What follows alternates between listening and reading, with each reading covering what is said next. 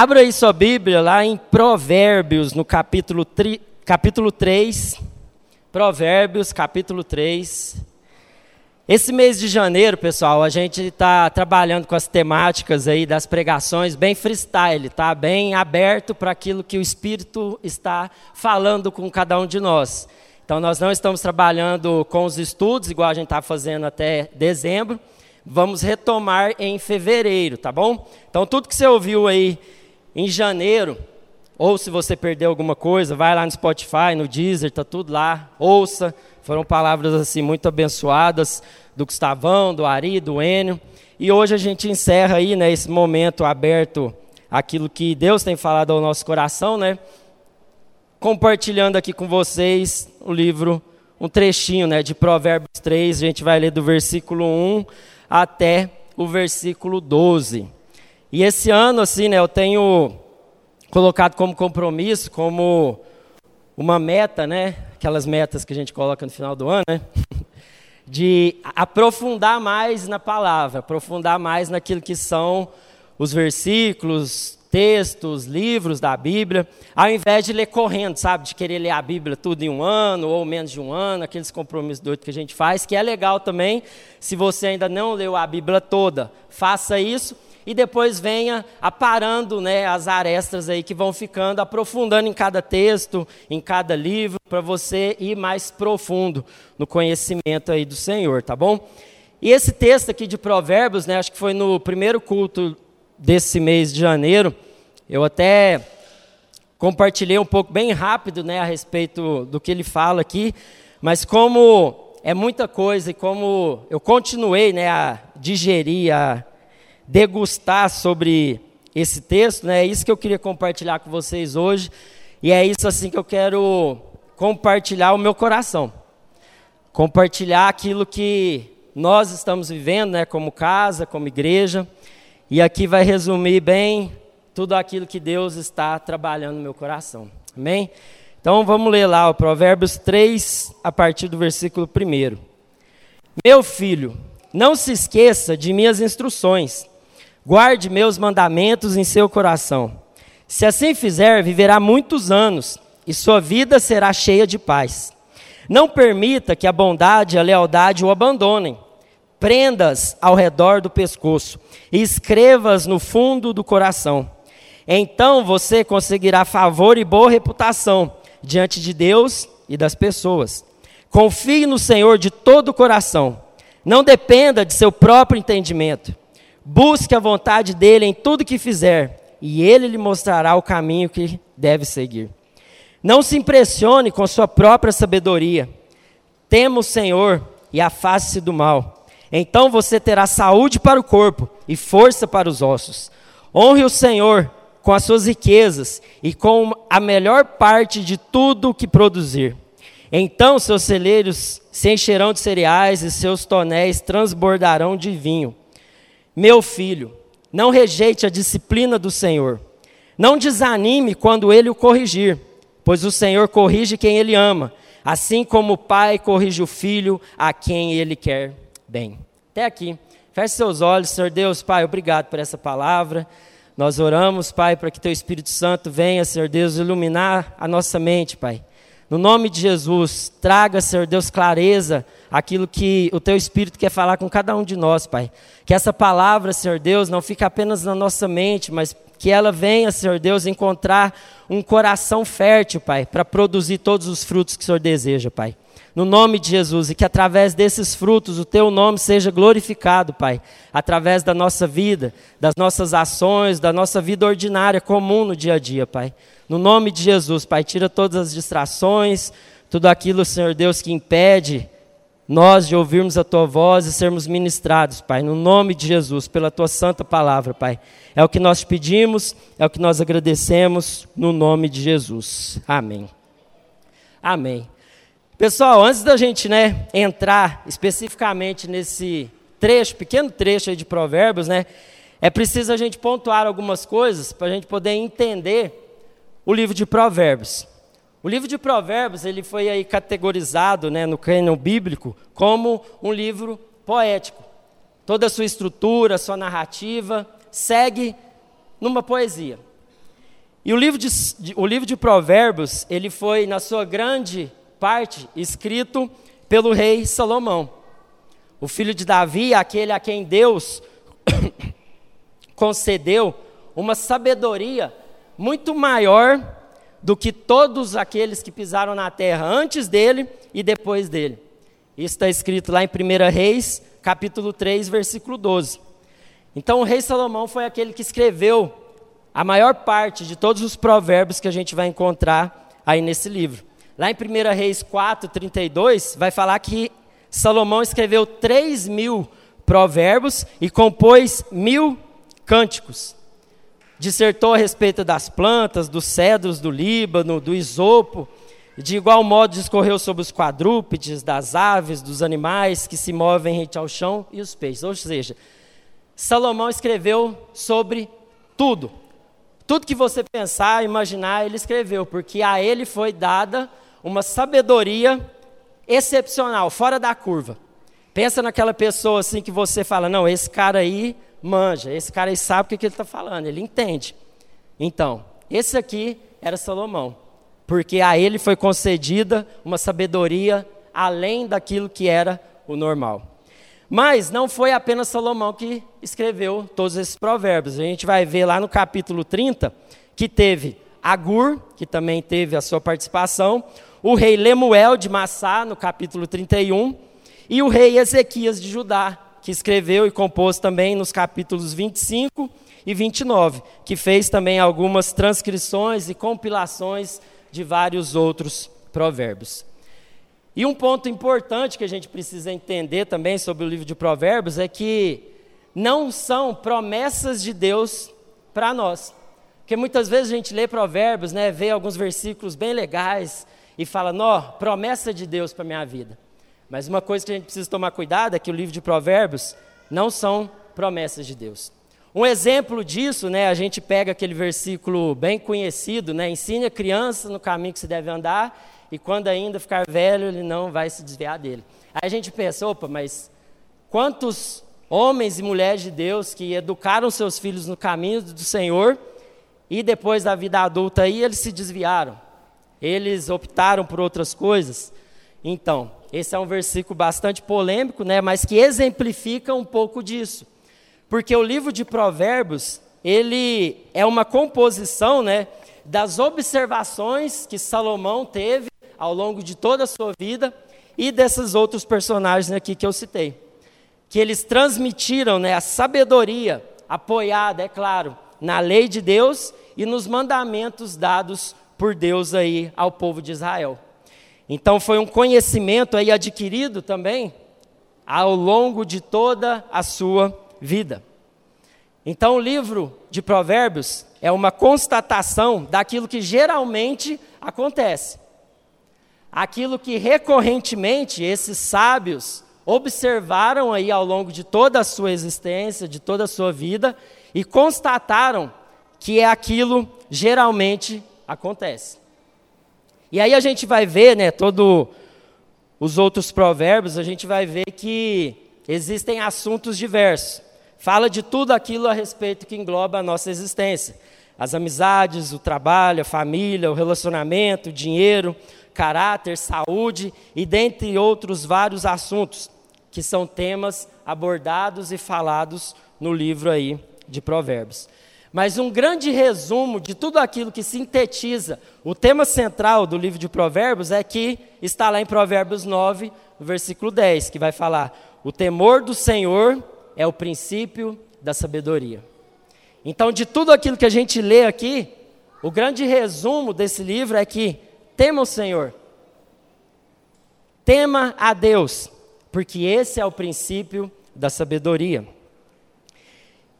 E quando a gente vê né, todo esse contexto, falando de sabedoria, de observação, daquilo que geralmente acontece, olhando para a nossa vida, olhando para a nossa época agora, muitas vezes a gente faz uma confusão né, daquilo que seria uma pessoa muito inteligente, de uma pessoa que domina todos os assuntos, todos os temas, de uma pessoa que é sábia de uma pessoa que tem o quê?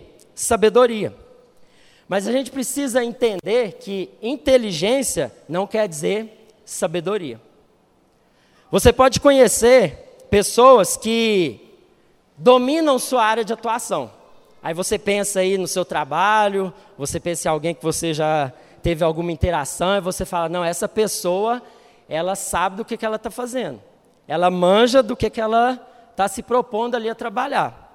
Mas, através da inteligência racional, humana, uma dedução lógica de um raciocínio, o ser humano ele é capaz de construir, de desenvolver grandes coisas. Um exemplo disso, construção de aviões, aonde a jornada né, de viagem aí foi encurtado, o tempo de viagem foi encurtado. Antigamente era a pé, a cavalo, de navio, e através aí da inteligência do ser humano, ele construiu aviões. Mas por falta de sabedoria, esse mesmo ser humano que construiu esse, essa máquina aí para poder encurtar distâncias, ele usa esse mesmo avião para matar. Em uma guerra, para jogar bombas e para matar todo mundo. Com uma inteligência, o ser humano ele é capaz de administrar e construir impérios, reinos, empresas bem-sucedidas aonde eles vão conseguir ficarem ricos, prósperos.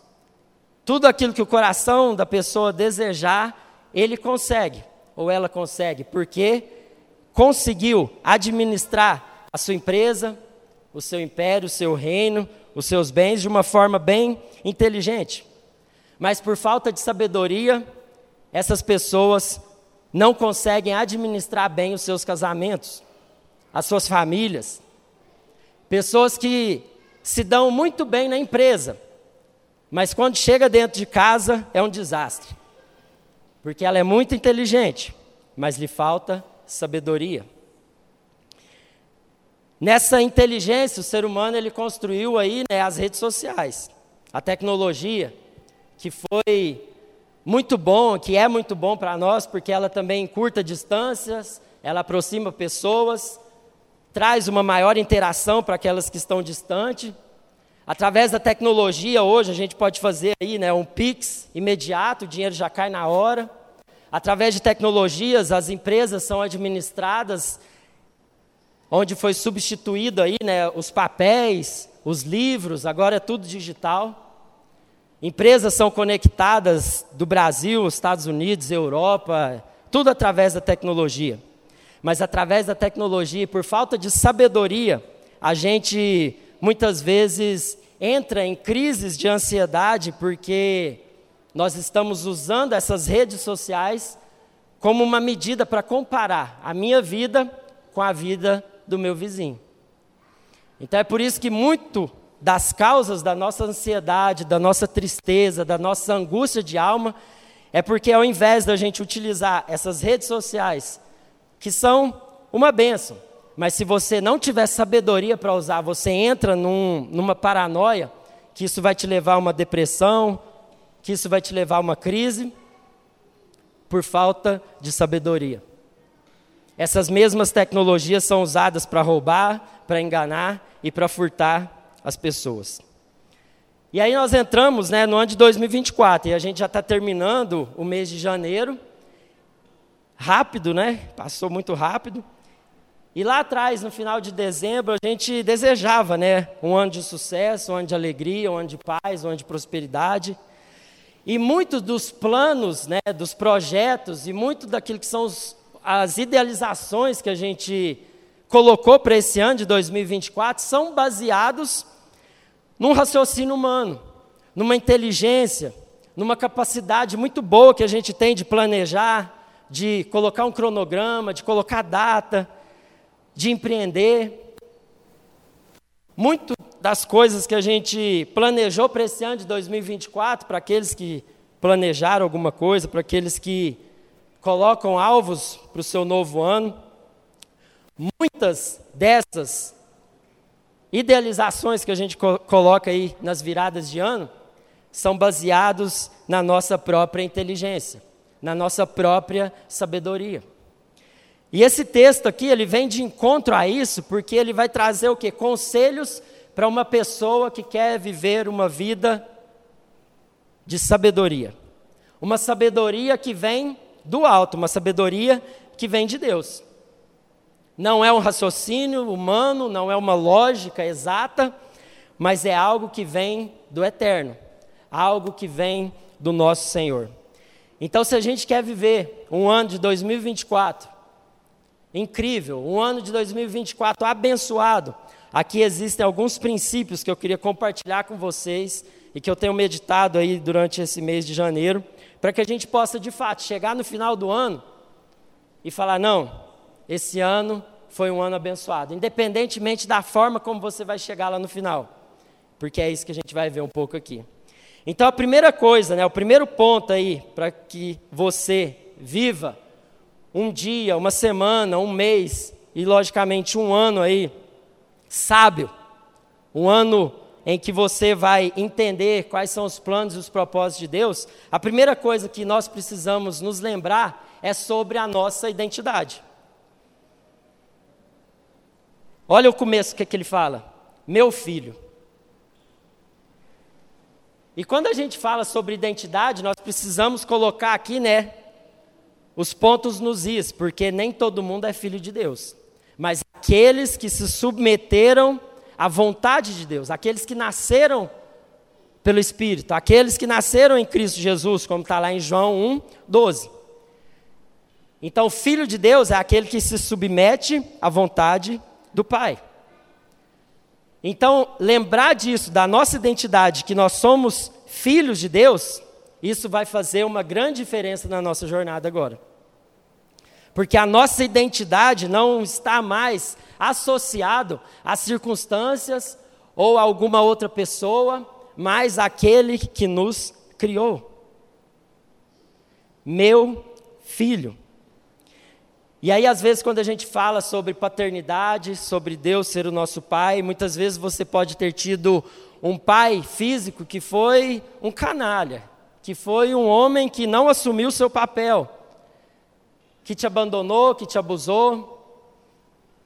E você tem uma associação com a palavra pai muito ruim por conta disso, mas essa noite eu quero lembrar a cada um de nós que apesar do seu pai físico ter falhado com você na missão que Deus deu a ele, você tem um pai que cuida de você.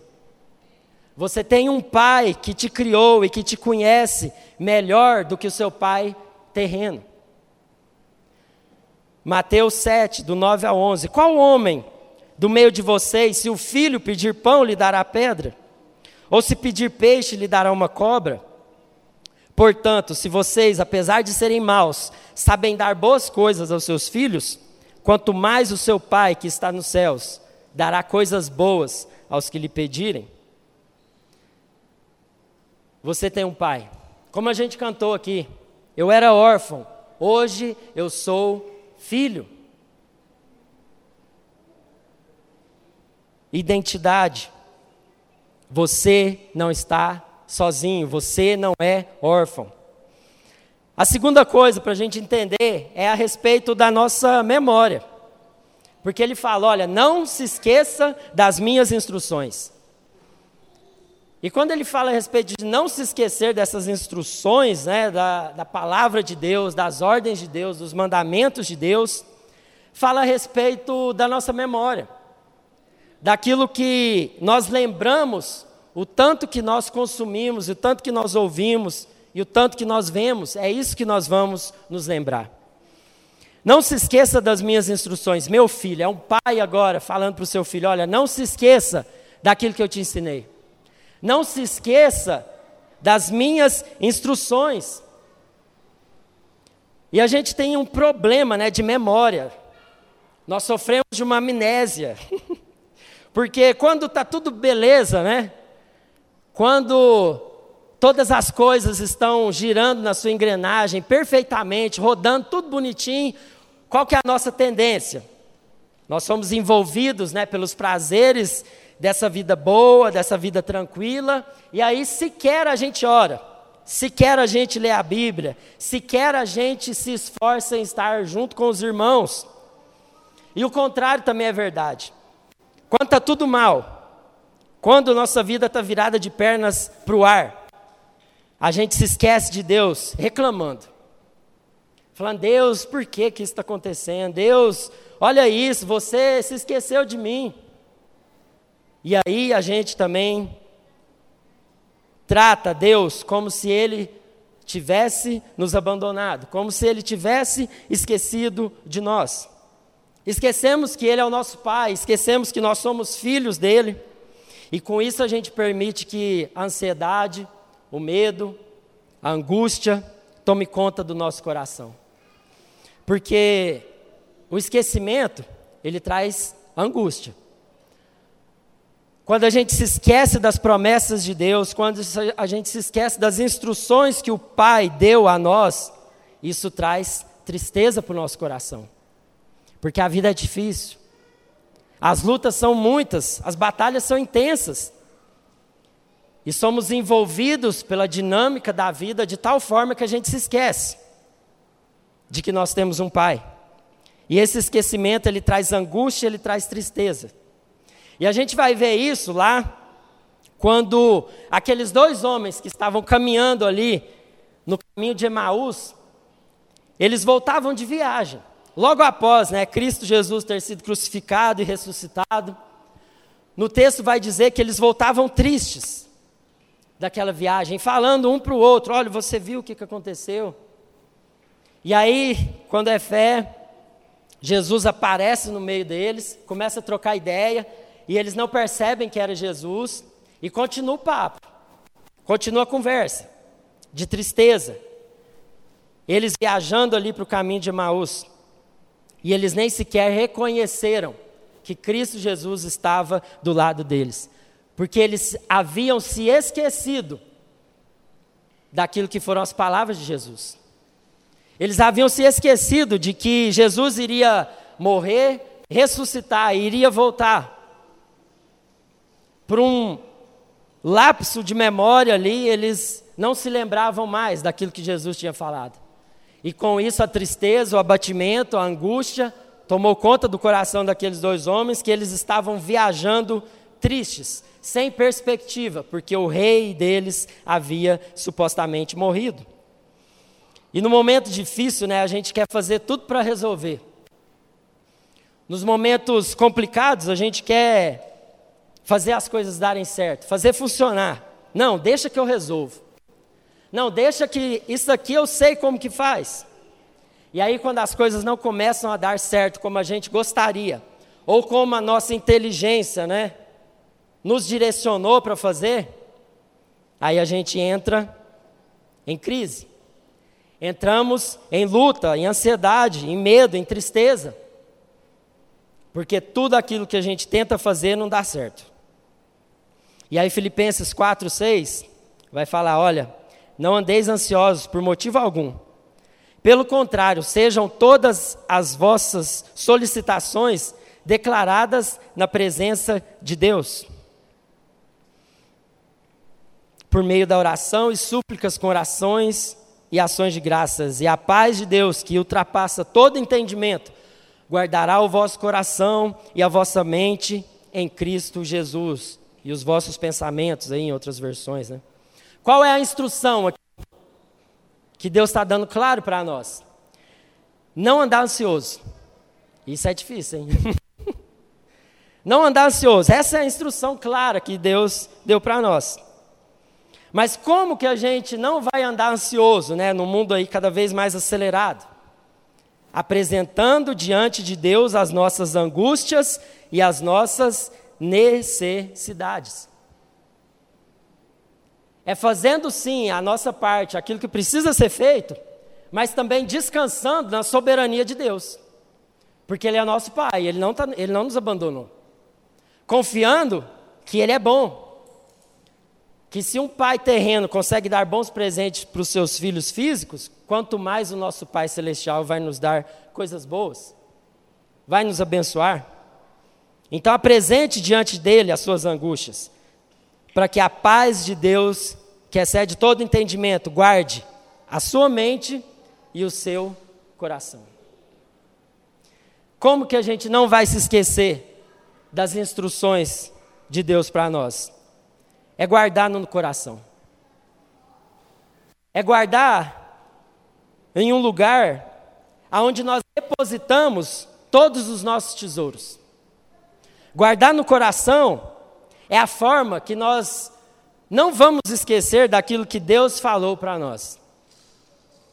Guardar no coração é você colocar as coisas mais importantes naquele lugar. Se você abrisse aí a caixa do seu coração agora, quais são os tesouros que você iria tirar dele? Quais são as coisas mais importantes que você depositou no seu coração? Porque são essas coisas que você se lembra. Porque são esses tesouros que estão guardados dentro do seu coração que você não se esquece. São essas coisas que estão guardadas aí no seu coração que você daria a vida, se preciso for, para defender isso que está aí dentro. Você morreria por isso. Você faria todo o necessário para restaurar, para não perder. Porque isso é um tesouro muito valioso que está dentro no seu coração. E para a gente medir quais são as coisas que estão guardadas dentro do nosso coração, é só você fazer a seguinte pergunta: Se Deus me tirar isso, eu consigo viver? Se eu ficar sem isso, seja um bem, seja uma pessoa, seja uma empresa, seja uma situação, seja um carro, seja um celular, seja um filho, seja um marido, um namorado. Se Deus te tomar isso hoje, você conseguiria viver? Se a resposta é não, então isso ocupa o lugar de importância no seu coração. Porque Mateus 6, 21 fala: Porque onde estiver o vosso tesouro, aí estará também o vosso coração.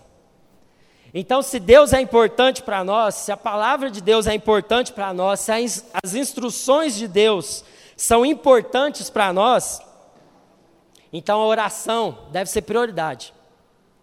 Então, a comunhão com os irmãos deve ser prioridade. Então, entoar louvores ao Senhor deve ser prioridade. Porque esses são os meios que Deus usa aí, né, para nos lembrar constantemente daquilo que são as suas instruções. Provérbios 18, 1 vai falar: olha, o solitário busca o seu próprio interesse e rebela-se contra a verdadeira sabedoria. O insensato não tem prazer no entendimento, mas sim em fazer valer o seu modo de vida. A pessoa que não quer adquirir a sabedoria de Deus como um estilo de vida, ela vive isolada de tudo e de todos. Então, quando a gente não se esquecer dessas instruções, quando a gente se lembrar constantemente no nosso coração aquilo que são as promessas de Deus para nós, sabe o que vai acontecer? Aquilo que a gente leu lá em Filipenses 4. Então a paz de Deus vai guardar a nossa mente e o nosso coração. E aqui nesse versículo de Provérbios também vai falar a mesma coisa. Se assim fizer, viverá muitos anos e sua vida será cheia de paz. Ou seja, quando a gente se lembra das promessas de Deus para nós, essa memória, essa lembrança, ela vai trazer o quê? Paz. Ao contrário do esquecimento, que traz angústia, a memória traz paz. E a paz não é ausência de guerras. Muitas vezes a gente pensa, né? Não, eu quero ter paz, eu quero me livrar de tal pessoa, de tal situação, que eu não aguento mais, de fulano, de ciclano. Mas a verdadeira paz não é a ausência de guerras. A verdadeira paz não é a ausência de conflitos, de problemas, mas é a consciência de que apesar de tudo estar caindo ao meu redor, Deus está no controle. Essa paz que é prometida para nós não é a paz que o mundo dá. Uma paz que, se eu tenho dinheiro na conta, se eu tenho um carro, se eu tenho uma casa, se eu tenho uma bicicleta, se eu tenho um bem, se eu tenho uma estabilidade, então está tudo certo, então eu estou em paz. Não é essa paz que o mundo nos oferece, que é a paz de Deus. mas é a paz que nos traz a consciência de que, apesar de todos os problemas, de todas as dificuldades, de todas as lutas, Deus está no controle. João 14, 26, 27. Mas o conselheiro, o Espírito Santo, que o Pai enviará em, em meu nome, ensinará a vocês todas as coisas e fará vocês lembrarem tudo o que eu disse. Deixa a paz a vocês, a minha paz vos dou. Não a dou como o mundo dá. Não se turbe o vosso coração e não tenha medo. Essa paz que vem do Espírito Santo de Deus. Uma paz que não pode ser comprada, uma paz que não pode ser negociada, mas uma paz que nos é dada como um presente. Uma paz que excede todo entendimento e raciocínio lógico. Todas as deduções que a gente supostamente possa fazer para encontrar essa paz não vai ser necessário, porque apenas aqueles que são selados pelo Espírito Santo de Deus podem ter ela no seu coração. Como que você explica uma pessoa que está passando por um monte de problemas na vida, um monte de BO, estar em paz? O Espírito Santo de Deus. Ela pode fazer todo o esforço do mundo para ficar de boa. Pode fazer academia, pode passear no Parque Sabiá, pode olhar as flores, os lírios do campo. Isso tudo também faz parte. Mas aquilo que realmente vai trazer a paz que excede todo entendimento, vem do Espírito Santo de Deus. Se você está passando por um momento conturbado aí na sua vida, e você ainda assim está usufruindo dessa paz que excede todo entendimento, agradeça a Deus, porque ela vem do Espírito. Não é pelo seu esforço, não é pelo seu mérito, mas é pela vontade de Deus. E aí ele vai falar aqui depois, né? Não permita que a bondade e a lealdade o abandonem. Prendas ao redor do seu pescoço e escrevas no fundo do seu coração. Então aqui ele vai falar a respeito de intencionalidade. Uma intencionalidade que a gente tem que ter para não permitir né, que a lealdade e a bondade nos abandone.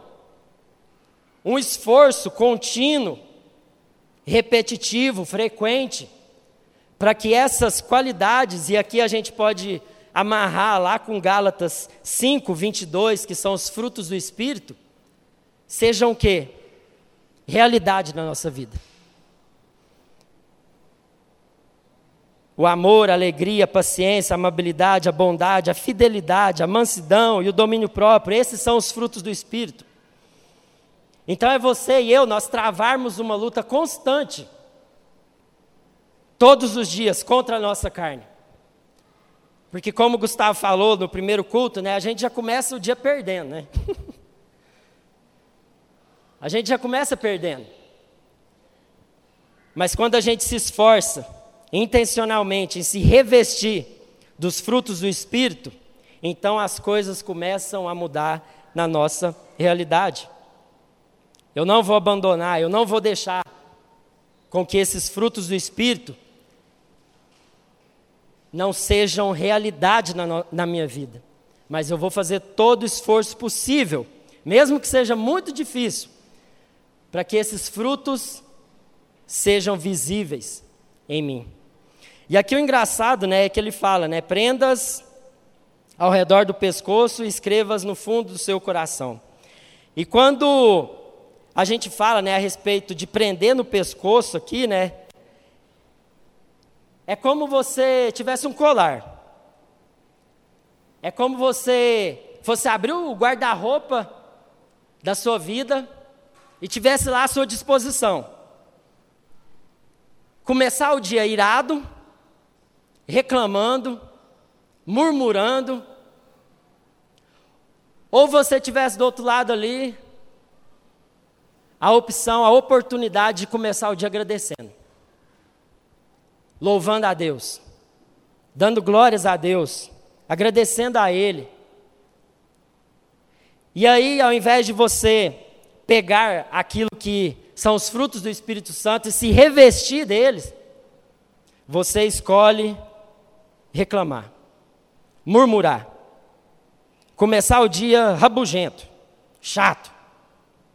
A Laís sabe muito bem disso, né?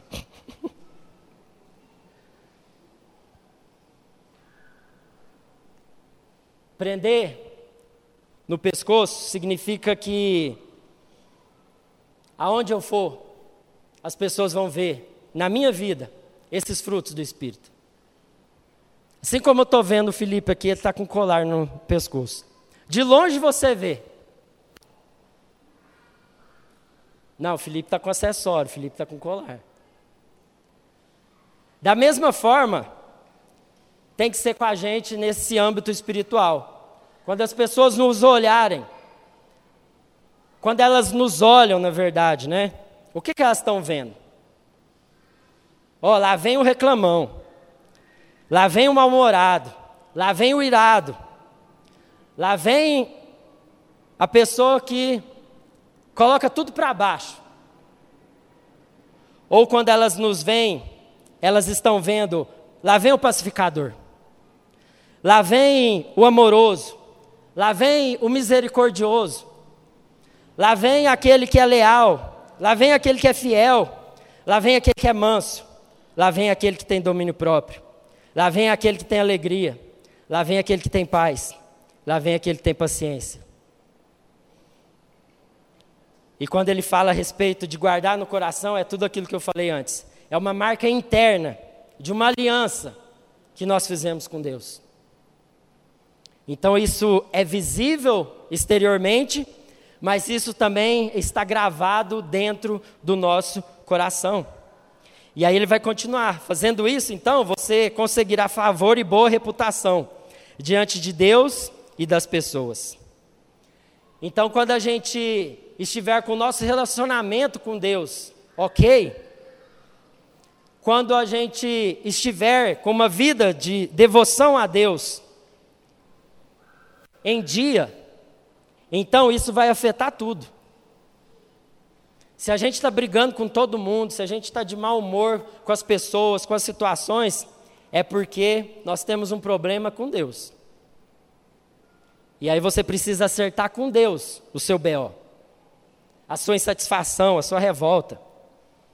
Porque quando você lembrar das instruções de Deus, guardar os seus mandamentos, essa paz, encher o seu coração, você se revestir dos frutos do Espírito Santo, então vai ser natural que nos seus relacionamentos com as pessoas, você vai saber conduzir de uma maneira mais sábia.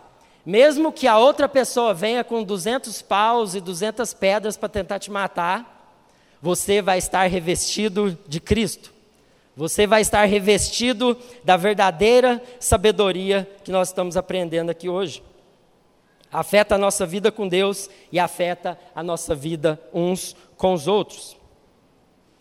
Mas para adquirir essa sabedoria, esse nível elevado aí de vida, a gente precisa fazer duas renúncias.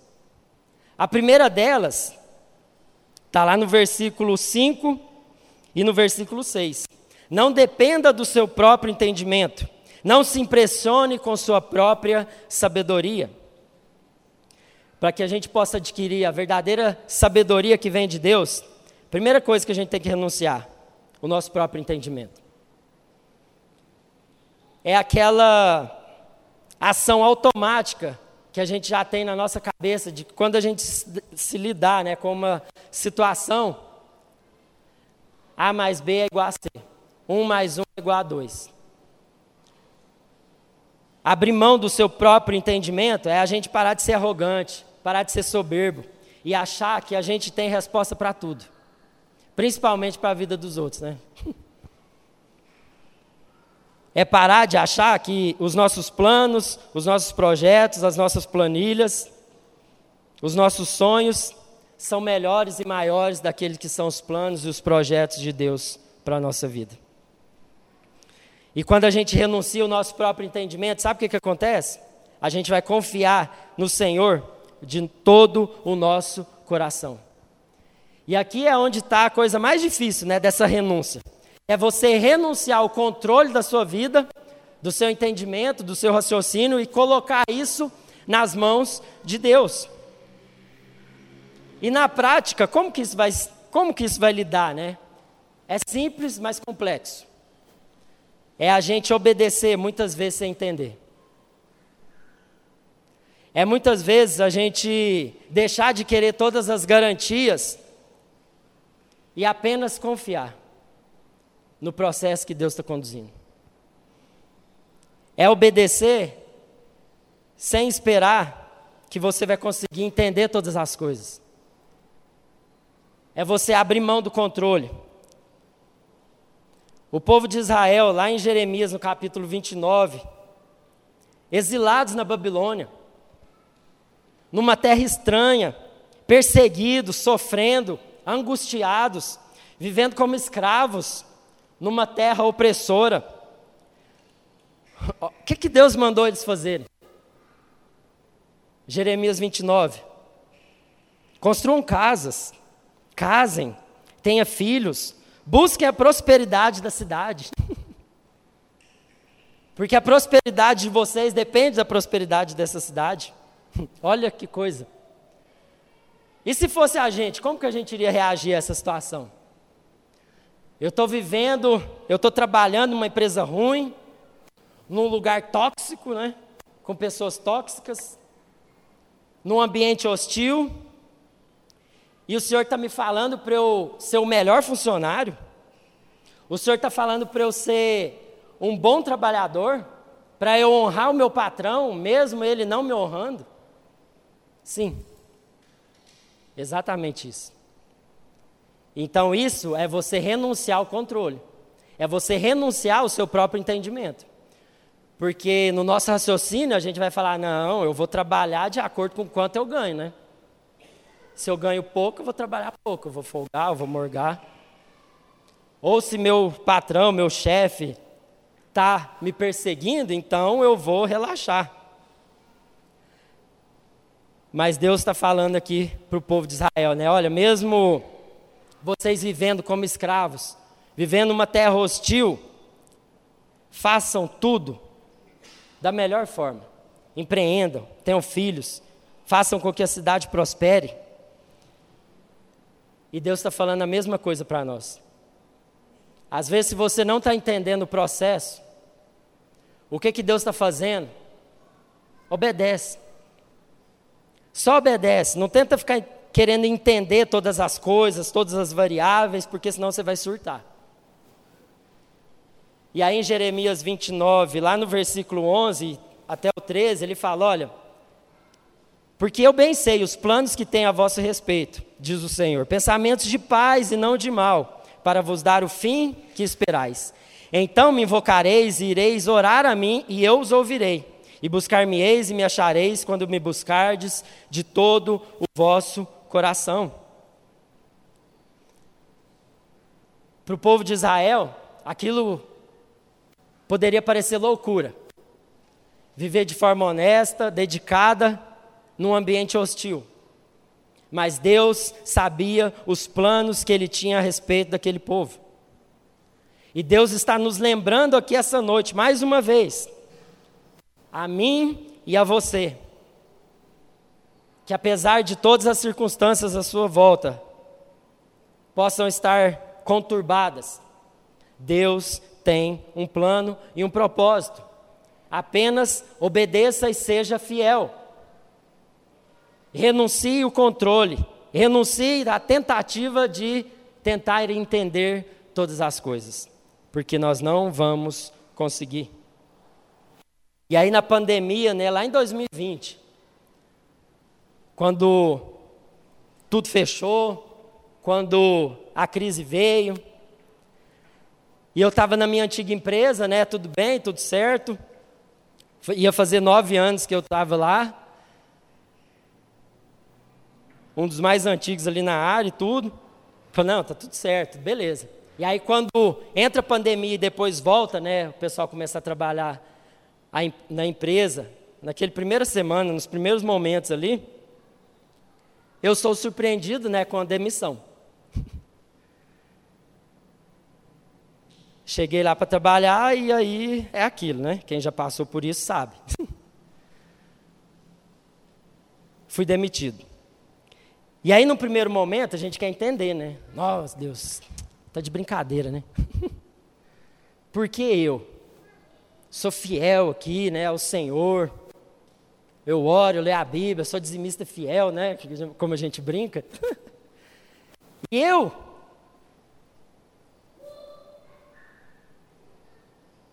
Mas aí, quando passa, né, todo o processo, o tempo vai passando, a gente entende os planos que Deus tem para nós. E uma das coisas que foram boas com toda essa história, né, foi que a gente conseguiu vender o nosso antigo apartamento e com a grana do acerto dessa demissão a gente conseguiu dar entrada no financiamento da casa, que era algo que a gente sempre quis. Mas no meio do processo a gente não entende nada, né? Mas Deus está trabalhando. Uma outra situação, agora mais recente, o ano passado. Eu e a Laís a gente engravidou, né? Algumas pessoas aí já sabem tudo. Mas chegando próximo aí dos três meses, a gente perdeu. A gente fez o primeiro ultrassom, coração batendo, tudo certo, tal. Quando a gente foi fazer o segundo, já tinha parado. E é aquilo. Você fala, Deus, o que, que, é isso? que, que Você fica sem resposta. Você fica sem entender.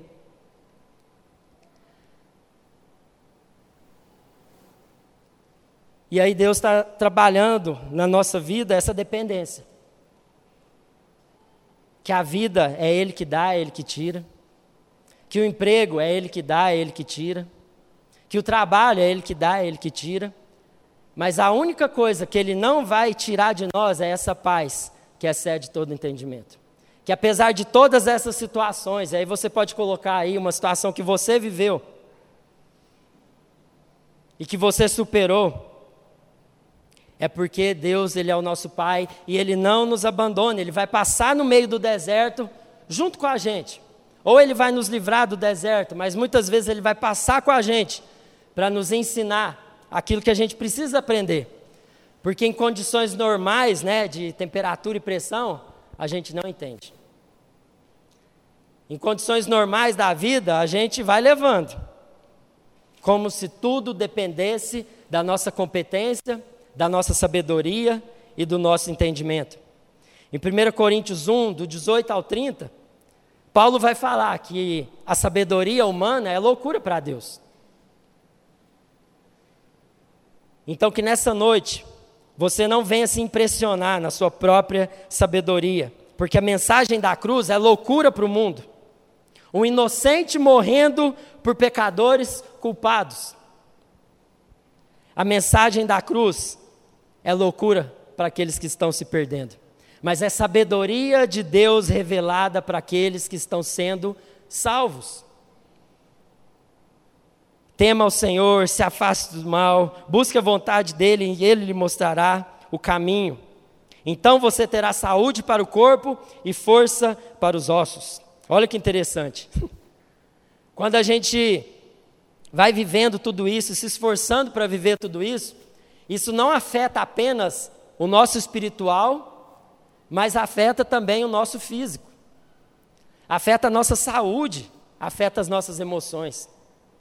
Muitas das doenças que nós estamos sofrendo aí hoje na carne são sinais externos daquilo que são as doenças internas do nosso coração. São as chamadas aí doenças psicossomáticas. Davi, lá em Salmos, 32, versículo 3, fala assim: Enquanto me recusei a confessar meu pecado, meu corpo definhou, e eu gemia o dia inteiro. Provérbios 17, 22. O coração alegre serve de bom remédio, mas o espírito abatido virá secar os ossos. Cuide da sua vida espiritual. Cuide do seu relacionamento com Deus. E isso com certeza vai trazer efeitos positivos no seu físico também, na sua disposição, na sua alegria, no seu ânimo. Isso vai fazer toda a diferença. E aí depois ele fala, né, a respeito de honrar o Senhor com todas as suas riquezas e a melhor parte de tudo aquilo que você produzir. Isso aqui eu sempre compartilho aqui, né, no momento de dízimos e ofertas, é a gente não dá para Deus o que sobra. Não dá para Deus o que resta. Porque Deus não precisa de esmola. Mas é a gente se esforçar em dar o nosso melhor. Ao invés da gente tirar o nosso primeiro momento ali do dia nas redes sociais, que seja orando, que seja meditando na palavra, que seja iniciando o dia aos pés de Cristo Jesus. Que o nosso recurso financeiro, o nosso dízimo, a nossa oferta, que isso possa ser feito no primeiro momento em que a gente receber em que a gente for abençoado aí financeiramente e não apenas quando sobrar, e não apenas quando der, mas é a gente entregar o nosso melhor, se esforçar para isso. E por último, aqui encerrando, meu filho, não rejeite a disciplina do Senhor. Olha, meus irmãos e minhas irmãs, Deus, Ele também nos corrige. Ele também permite a gente passar por algumas situações, sabe para quê? Para a gente não se tornar filhos mimados. Para a gente não se tornar filhos que acham que o mundo gira ao seu redor e que todas as suas vontades e desejos devem ser o quê? Satisfeitos. Porque o pai corrige aquele que ama. Se Deus está te corrigindo, ao invés de você emburrar, né? pegar a bola e falar que não quer brincar mais, que você aceite a disciplina e a correção de Deus. Quando a Luísa pisa na bola, né, quando ela faz alguma coisa que não é legal e a gente precisa aplicar a correção nela, a gente não tem prazer nisso. Quem é pai aqui sabe, a gente não gosta. Mas é necessário para que ela possa aprender que tudo aquilo que ela faz tem consequências. Tudo aquilo que a gente deixa de fazer também tem consequências. Então, assim como a gente corrige os nossos filhos físicos da carne, também Deus, que é o nosso Pai, nos corrige, para que a gente possa crescer, amadurecer e não se tornar filhos mimados. E lá em 1 Coríntios 1,30, encerra tudo isso falando que quem é a verdadeira sabedoria de Deus? Foi por iniciativa, 1 Coríntios 1,30, foi por iniciativa de Deus que vocês estão em Cristo Jesus, que se tornou a sabedoria de Deus em nosso favor, nos declarou justos diante de Deus, nos santificou e nos libertou do pecado. A verdadeira sabedoria de Deus está escondida em Cristo Jesus. Ele é a personificação visível e material da verdadeira sabedoria de Deus. Por isso, se a gente quer aplicar todos esses princípios aqui da sabedoria de Deus, olha para Cristo Jesus. Porque Ele é a representação visível de toda a sabedoria que foi compilada aqui no livro de Provérbios. Amém? Feche seus olhos aí, Senhor Deus, Pai, obrigado por esse tempo, obrigado por essa palavra. Sabemos, Pai, que não é fácil viver tudo isso, mas nós clamamos pela ação poderosa do Teu Espírito Santo, Pai, que nos ajude a viver e aplicar tudo isso, Deus. No nome de Jesus, Pai, que a gente não venha se esquecer que nós somos filhos, que nós não somos órfãos, que nós não estamos sozinhos, que a gente não venha se esquecer das Suas instruções, Pai que a gente venha se revestir, Pai, dos frutos do Espírito, Pai, guardando todas as Suas instruções no nosso coração. No nome de Jesus, Pai. Que essa paz que excede todo entendimento, Senhor Deus, possa inundar a nossa vida, a nossa mente, o nosso coração, Pai. No nome de Jesus, Pai. Nos ajuda a renunciar a nossa própria sabedoria, o nosso próprio entendimento. Nos ajuda, Senhor Deus, a renunciar ao controle da nossa vida, Senhor Deus, muitas vezes achamos que nós podemos controlar todas as variáveis, Pai. E isso tem nos consumido por dentro, Pai. Pai, nos dá essa sabedoria que vem do alto. Nos revista, Senhor Deus, dessa sabedoria que só Cristo Jesus pode nos dar. No nome de Jesus, Pai, Nós oramos e nós agradecemos. Amém.